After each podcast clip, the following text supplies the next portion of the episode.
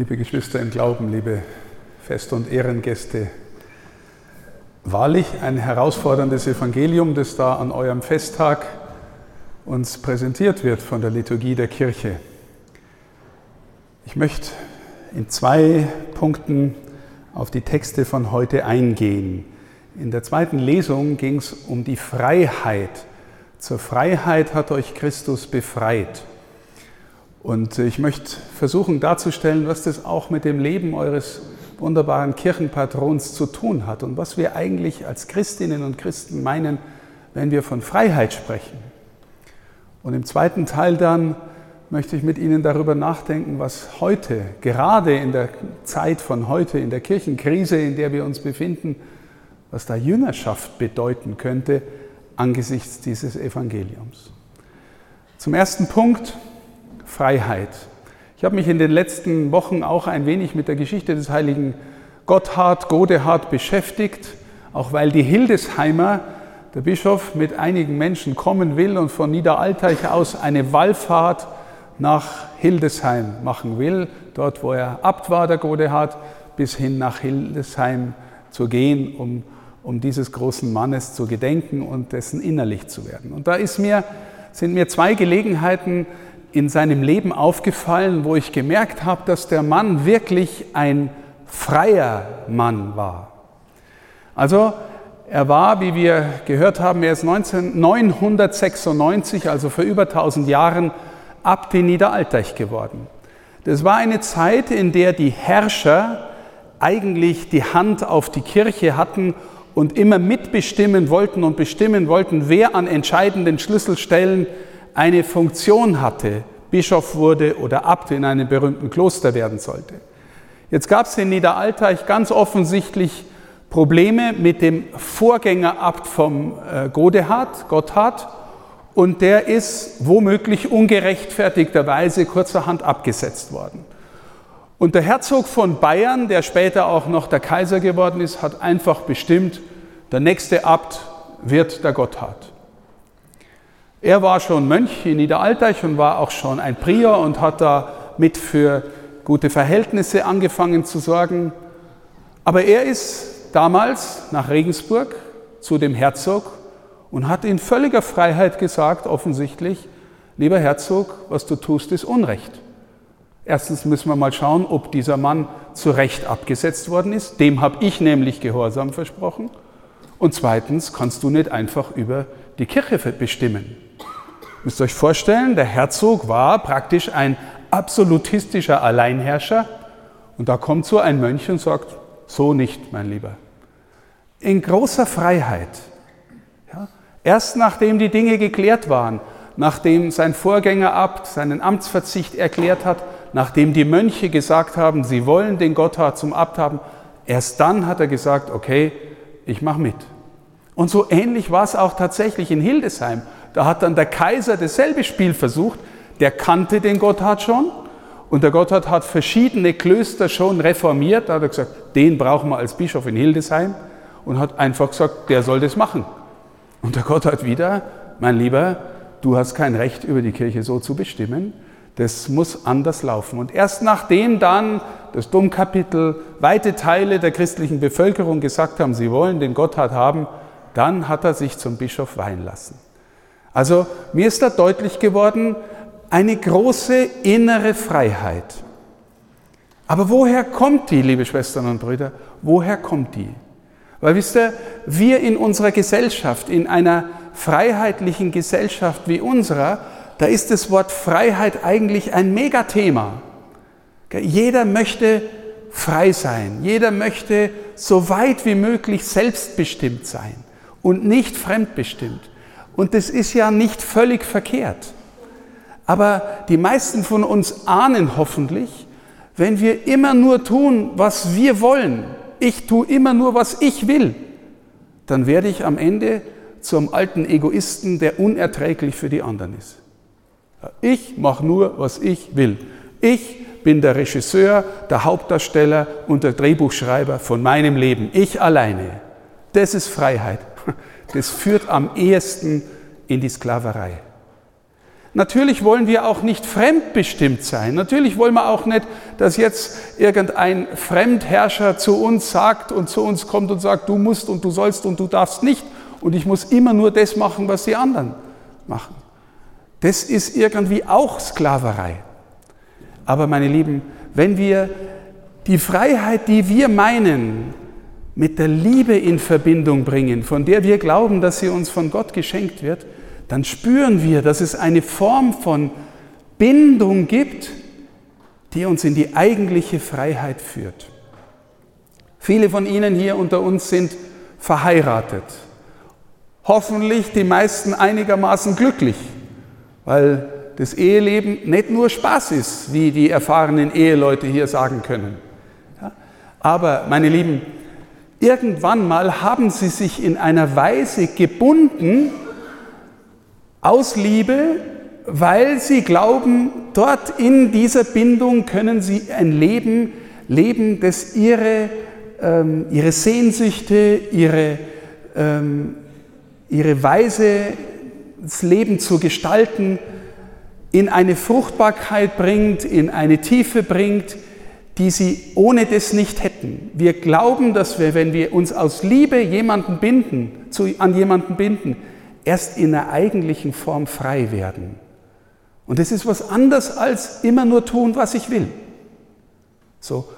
Und der Gotthard hat das christliche Geheimnis erkannt, in seinem Leben tief erkannt, wenn ich mich wirklich an Gott binde, dann ist es nicht einfach nur Fremdbestimmung, ein Gott, der von außen auf mich schaut und den Daumen hebt oder senkt, ob alles passt, sondern ein Gott, der mich liebt und der das Beste aus mir heraus lieben will, damit ich in die größere und tiefere Freiheit finde, als wenn ich einfach nur machen könnte, was ich wollte. Stehen Sie, eine Form der Bindung, die in die größere Freiheit führt und vor allem in die größere Liebesfähigkeit. Das war das, was der Gotthard erkannt hat und verstanden hat. Und liebe Schwestern und Brüder, wenn wir jetzt an unsere Kirche denken, an unsere Pfarreien denken, in all unseren Städten und Dörfern und auch hier ist das Gotteshaus normalerweise der Mittelpunkt einer Ortschaft. Oder wie hier sichtbar erhöht weithin eine Mitte, dass die Leute merken, auf da ist eigentlich unser Hauptbezug. Von dort her empfangen wir hoffentlich Freude, Vertrauen. Ähm, dorthin können wir mit unseren Klagen kommen, mit unserem äh, Leid kommen. Dort feiern wir unsere Feste. Und wir spüren, liebe Schwestern und Brüder, dass wir in einer Zeit und Gesellschaft leben, in der uns diese Mitte mehr und mehr abhanden kommt. In der in mehr und mehr Städten und Dörfern die Gotteshäuser zu Museen werden, zu wir haben heute einen Kirchenbesuch auch in unserem Bistum nach der Corona-Zeit jetzt von etwas über 5 Prozent. Unser letztes Konzil sagt, die Eucharistiefeier ist Quelle und Höhepunkt von allen äh, christlichen Leben. Quelle und Höhepunkt allen christlichen Lebens. Das heißt, wenn wir das glauben, was hier gefeiert wird, dann kommen wir hierher und empfangen Nahrung und Sinn und Tiefe für unser Leben durch die guten und durch die herausfordernden Zeiten hindurch. Aber, liebe Schwestern und Brüder, die große Kirchenkrise, die wir haben, die liegt an vielem, die ist auch selbst verschuldet. Wir lesen jeden Tag irgendwelche Skandale in der Zeitung über Missbrauch, über Finanzen und all sowas. Aber gleichzeitig ist es auch eine Zeit, in der ganz viele Menschen endlich gewissermaßen Gott in ihrem Leben loswerden wollen. Der Anspruch, der von ihm ausgeht. Warum? Weil sie vielleicht nie in die Erfahrung gefunden haben, dass wenn ich mich an Gott binde, dass ich den, in die eigentliche Freiheit meines Lebens finde. Sondern da bleibt Gott irgendwie eine Größe von außen, die mich fremd bestimmt. Von hier, liebe Schwestern und Brüder, zu dem wirklich herausfordernden Evangelium von heute. Also, da sind drei Gestalten, die Jesus auf seinem Weg nach Jerusalem folgen wollen. Ich habe mich immer gefragt, was ist das für eine, was, was wäre das für eine Begegnung gewesen, wenn ich Jesus real damals in Palästina begegnet wäre? Was für eine Ausstrahlung muss der Mann gehabt haben, aber gleichzeitig auch was für ein Erschrecken vielleicht bei manchen ausgelöst haben. Die Menschen haben gespürt, da lebt einer, der ist einer unglaublichen Verbundenheit mit dem, den er seinen Papa nennt. Abba war ein Kosewort für Vater. Den heiligen, majestätischen Schöpfer des Himmels und der Erde nennt der Papa. Ja, das hat manche wirklich in Aufruhr versetzt und haben gesagt, ja, wie gibt's denn das? Der lästert Gott. Und andere haben gespürt, sie lassen sich anziehen von dem, weil da ist jemand, der aus der tiefsten Mitte des Seins, der Wahrheit, der Freiheit lebt. Das heißt, und das erleben wir auch heute im Evangelium, wenn es um Jesus wirklich geht, dann geht es irgendwann um eine Entscheidung. Wissen Sie, in der heutigen Zeit auch wieder Freiheit. Ich will ein bisschen religiös sein. Ich nehme mir ein bisschen was von Buddha, ein bisschen Esoterik, manches, was der Herr Jesus gesagt hat, ist auch ganz nett und dann suche ich mir meinen Glauben so zusammen, wie ich ihn meine. Das hat eigentlich nichts mit dem Evangelium zu tun. Von dem Evangelium, das wir heute gehört haben, geht ein dramatischer Anspruch aus. Ich bringe die drei Beispiele noch einmal äh, uns vor Augen. Er geht nach Jerusalem. Das heißt, er geht auf seinen Weg ans Kreuz. Er weiß, was ihn da blühen wird. Jetzt geht es um was, meine Brüder und Schwestern. Da kommt also einer und will mir nachfolgen. Ich will dir nachfolgen, wohin du auch gehst. Und Jesus sagt, die Füchse haben ihre Höhlen, die Vögel haben ihre Nester. Der Menschensohn hat keinen Ort, wo er sein Haupt hinlegen kann. Das bedeutet, Christentum ist nicht einfach nur behaglich in seiner Komfortzone bleiben.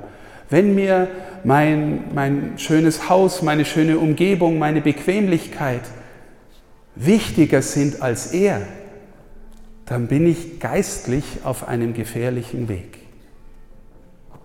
Er hat kein Haupt. Christentum ist nicht einfach nur eine bequeme Religion.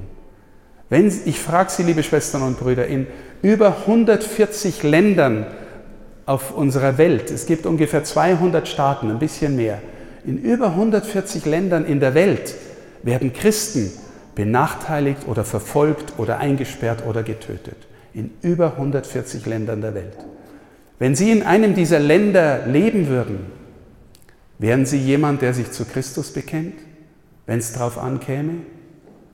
Oder würden wir lieber in unserer Komfortzone bleiben? Der zweite, der kommt, ich will dir nachfolgen, wohin du auch gehst, aber lass mich zuvor Abschied nehmen von meinen Eltern.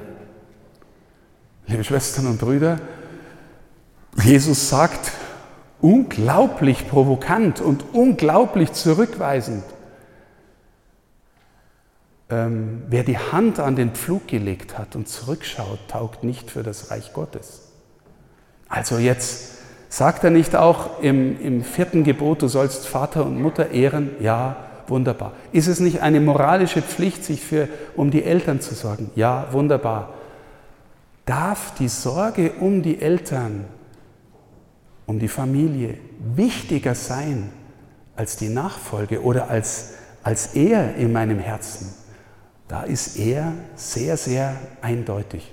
Nee, ich bin jetzt wichtig. Heißt es, dass ich dann die anderen weniger lieben soll? Nein. Wenn du lernst, Gott wirklich zu lieben und in der Freiheit Gottes zu sein, dann lernst du die anderen erst richtig zu lieben, in der rechten Weise. Kommt der dritte, ich will erst meinen Vater beerdigen und dann dir nachfolgen. Lass die Toten ihre Toten begraben. Um Gottes Willen, liebe Schwestern und Brüder, jeder, der da sich hinspürt, gell, ich, ich habe äh, in meiner Ordensgemeinschaft Leute begleitet, die in Orden gehen wollten. und, äh, und habe immer gesagt, klär deine Verhältnisse zu Hause, mach deine Berufsausbildung zu Ende und so weiter. Und dann komm, gell? das ist völlig normale. Aber ich bin auch nicht Jesus. Verstehen Sie, von dem geht ein unglaublicher Anspruch aus.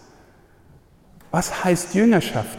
Es heißt, ihn die Mitte sein lassen, ihn in unserem Herzen so herrschen lassen, dass er, dass wir spüren, das ist die Mitte, aus der ich lebe, aus der komme ich in die eigentliche Freiheit. Je mehr diese Mitte in unserer Kirche, in unserem Leben verschwindet, liebe Schwestern und Brüder, je gefühlter seine Abwesenheit wird oder je weniger geglaubt wird, dass er wirklich da ist, desto mehr finden wir in die Zerstreuung und in einen Freiheitsbegriff, in dem am Ende jeder macht, was er will und wir kaum mehr zusammenkommen. Europa, unsere, das, was wir Abendland nennen, unsere christlichen Länder leben ursprünglich aus dieser Mitte und leben daraus, dass einige, wie der heilige Godehard und so viele andere, das radikal verstanden haben. Warum verehren wir Reliquien, liebe Schwestern? Das ist doch komisch, Schwestern und Brüder, dass wir irgendwelche Knochen von Toten verehren. Na, weil wir glauben, dass die Gegenwart Gottes in einem Menschen so präsent war, dass wir glauben, vielleicht kommen wir, wenn wir uns mit dieser Person beschäftigen, mit seiner Nähe, wenn wir gefühlt da irgendwas auch zum Anschauen und zum Anfassen haben, da in dem war Gott wirklich lebendig, dass wir da auch näher dahin kommen. Wissen Sie, liebe Schwestern und Brüder, die Kirchenkrise in unserem Land wird wahrscheinlich weitergehen und vielleicht sich sogar noch beschleunigen. Vielleicht sich sogar noch beschleunigen. Und ich bin mir völlig bewusst, liebe Schwestern und Brüder, dass dieses Fest heute die Ausnahmesituation ist. Wenn der Bischof nächste Woche am Sonntag nicht mehr da ist, wenn äh, das Jubiläum nicht mehr gefeiert wird, dann schaut es hier schon anders aus. Dann ist die Frage, wer ist noch da? Wer glaubt denn das noch, dass der Herr da ist und uns nähren will und uns stärken will und in die größere Freiheit führen will? Mach überhaupt keinen Vorwurf. Ich will nur daran erinnern, was uns im Innersten trägt und hält. Das jetzt so als Herausforderung für uns alle. Und ich sage das auch zu mir selbst. Aber ich möchte nicht enden ohne einen Dank, liebe Schwestern und Brüder. Weil der Dank bedeutet auch, seit 875 Jahren verehren hier Menschen diesen Gott, weil sie sich doch hingezogen fühlen, weil sie doch glauben wollen und weil es doch immer wieder den einen oder die andere gab, die sich radikal darauf eingelassen hat. Er hat gesagt, ich glaube wirklich, Herrgott, dass du die Mitte meines Lebens bist. Und ich gebe niemand anderen den Vorzug. Und ich erlebe, wenn ich dir den Vorzug gebe, dass ich dann mit allen anderen auch letztlich besser zurechtkomme. Dass das etwas ist, was unsere Gemeinschaft zusammenhält. Danke für alles, was Sie tun, damit der Glaube hier lebendig bleibt. Danke jedem und jeder, der dazu beiträgt, durch die Vereinsarbeit, durch die Arbeit in den Gremien, durch die Arbeit im Chor, durch den Dienst bei den Ministranten, in den Jugendgruppen, in allem, was dazu beiträgt, dass gläubiges Leben lebendig bleibt. Und dann möchte ich Sie einladen, dass wir in Zukunft uns immer wieder neu miteinander fragen, wer ist eigentlich die Mitte? Wir in unseren Breiten haben das nicht so gut gelernt, selber über unseren Glauben zu reden. Ja, aber ich möchte Sie einladen, dass Sie vielleicht sich in Gruppen treffen oder in den Familien einmal die Frage stellen, was bedeutet eigentlich Jesus für dich? Glaubst du, dass er da ist? Entdecken wir miteinander Spuren in unserem Leben, wie er uns trägt. Diese Mitte wird Kirche lebendig halten.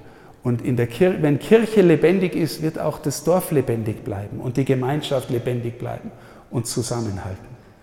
Ich möchte Sie einladen, sich jeden Tag neu auch vom Herrn segnen zu lassen und ihr, ihr Leben unter seinen Blick zu stellen.